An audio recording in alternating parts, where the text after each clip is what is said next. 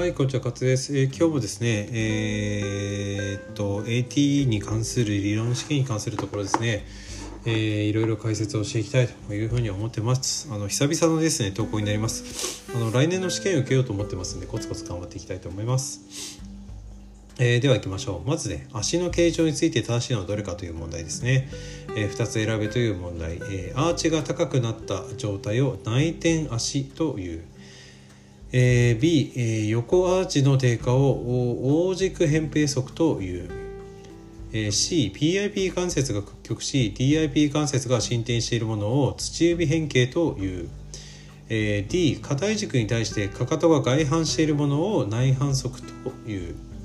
E、母指が他の指よりも長いものをギリシャ型という、というわけで答えを見ていきましょう。正しいのは2つという問題なんですけども、正しいのはですね B と C で横アーチの低下、これを横軸扁平足と言います。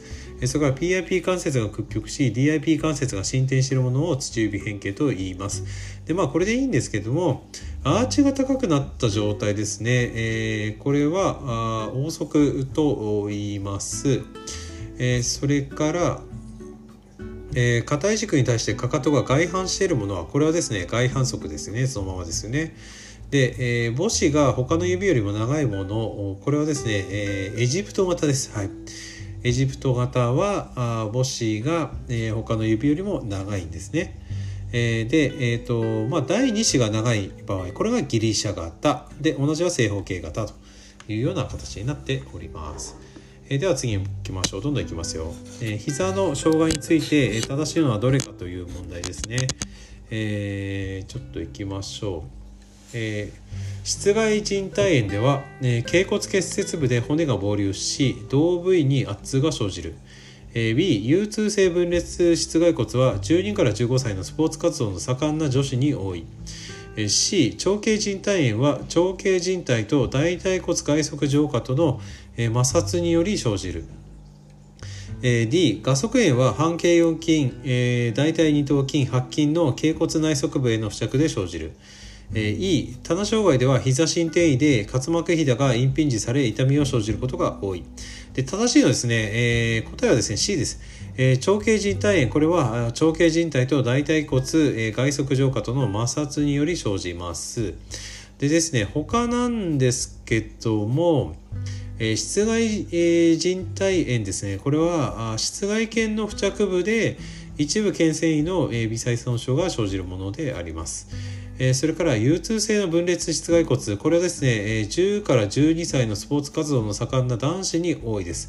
で、上下方に2、3に割れた状態となるというようになっております。で、臥側炎ですね、これは方向筋、白筋、半腱腰筋の付着部です。もう一回言いますね。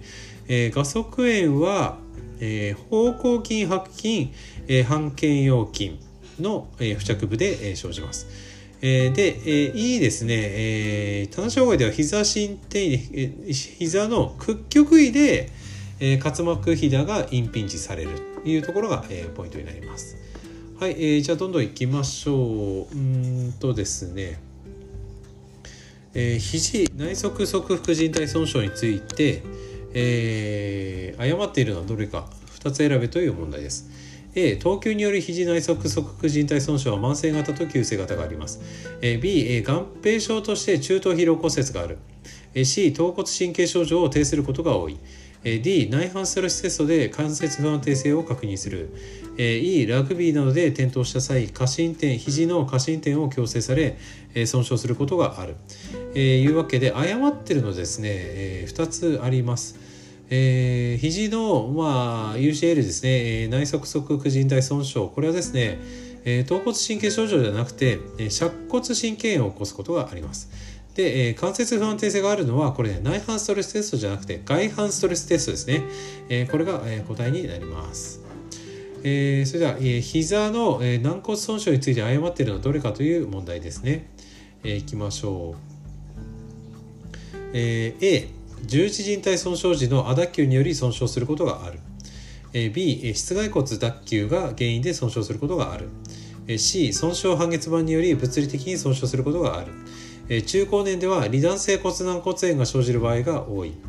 E、中高年では加齢による軟骨変性を基盤に損傷することがあるということで、答えですね、 D ですね。これね、中高年で離断性骨軟骨炎が生じるというよりは、これ若年ですねで起こることがあるというのが答えになります。次ですね、高齢者の外傷障害の特徴について正しいのはどれか2つ選べという問題です。正しいのが2つですね。外傷全体に占める骨折の割合は女性では高年齢になるほど高くなる。B、骨粗しょう症による転倒骨折の後発部位として脛骨骨幹部がある。C、変形性膝関節症は女性よりも男性に多く見られる。D、日本人の変形性股関節症は原因疾患を持たない一次性関節症が圧倒的に多い。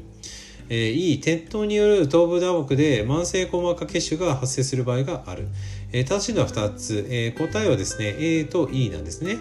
外傷全体に占める骨折の割合は女性では高年齢になるほど高くなります。ちなみになんですけど、51歳から61歳ぐらいから、骨粗しょう症が発生して多くなってきます。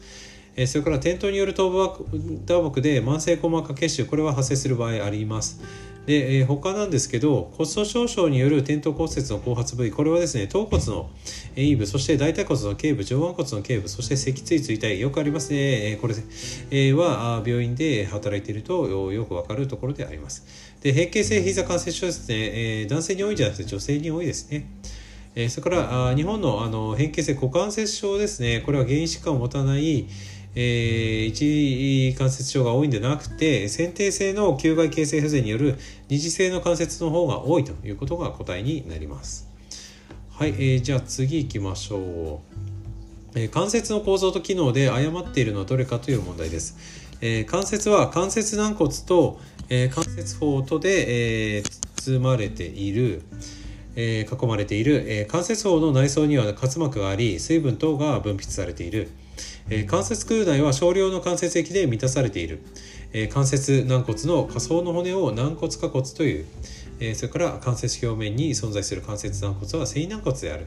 誤っているのはですね、実は最後の E ですね。関節表面に存在する関節軟骨、これはですね、ガラス軟骨ですね、繊維軟骨というのは半月板とか関節芯のところにあります。なので基本的には、逆に言うと半月板と関節芯以外のところに関してはガラス軟骨であるということが言えるかなというふうに思います。はい、次ですね、脊髄損傷について正しいのはどれかという問題、解いていきましょう。2つ選べという問題です。A、第5頚椎レベルの外傷では第5頚椎レベルが障害される。おーっと、いきなり来たね。はい、B、受傷当初に脊髄ショックを生じることは少ない。C、スポーツでは腰髄損傷が多い。D、脊椎管狭窄があると脊髄損傷のリスクは高くなる。中心性、いいですね。中心性積損の多くは頸部の過伸点で発生する。というわけで答えですね、もう分かりますね。これ D と E ですね。ちなみに A の第5頚椎レベルの外傷、これはですね C6 になります。それから B ですけども、脊髄ショックを経て形成麻痺が生じるというような流れになります。で、スポーツでは多いのはこれ頚髄損傷ですね。はい、これが答えになります。あともうちょっとです。頑張りましょう。脳震盪について正しいのはどれかという問題です。A、脳震盪の症状のほとんどは1週間以内に回復する。意識消失を伴うことはない。平衡感覚障害を呈することはない。精神活動の混乱をきたすことはない。脳震盪の既往があるものは再発しやすい。さあ、どれでしょうということで、正しいのはですね、脳震盪の既往があるもの、これは6倍起こしやすいと言われてますので、これが答えになります。次ですね、あと今日はですね、2問もうちょっとやっていこうかな。頑張れるかな。はい、行きましょう。ですね、ショックについて正しいのはどれか2つ選べという問題です。前駆症状として、A ですね、前駆症状として除脈が見られる。B、血圧は上昇する。C、自覚症状として、悪心ですが見られる。D、皮膚のチアノーゼが見られる。E、外傷で生じるショックの 90% は神経形線である。正しいのはですね、実は C と D なんですね。自覚症状として悪心が見られることと、皮膚のチアノーゼが見られることですね。前駆症状としてはこれは頻脈が見られます。血圧は上昇しないで下降します。次、決意の構造について正しいのはどれかという問題です。A、交番を呈している。B、7つの決意の形態は同じであるなわけないでしょうと。C、C1 から C7 の決意神経を総称して1神経層という。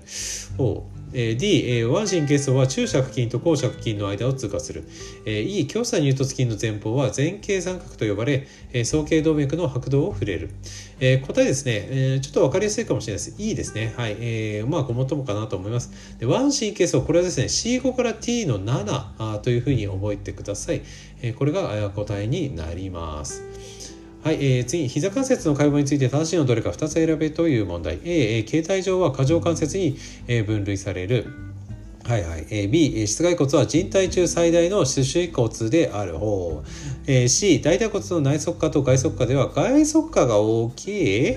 D、大腿骨と脛骨のなす角度は軽度外反となっている。E、室外骨の関節軟骨は他と比べて薄い。答えはですね、もう分かりましたね。形態上、膝関節は箇条関節、そして、パテラですね、室外骨は人体中最大の手指骨であります。次ですね、あと今日は2問頑張りましょう。成長期に骨盤周辺に生じる、剥離骨折、裂離骨折の後発部位として誤っているのはどれか。座骨結節、PSIS、ASIS、下前、腸骨呼吸、呼吸だって、腸骨量ということになっておりますけども、B ですね。上後腸骨極ですね。PSIS。これは違います。はい、側部、側関節について正しいのはどれか、全て選べという問題です。側関節は脛骨、腓骨、虚骨で構成される。B、ショパール関節は結上骨、周上骨、立方骨で構成される。C、リスフラン関節は結上骨、立方骨、中足骨で構成される。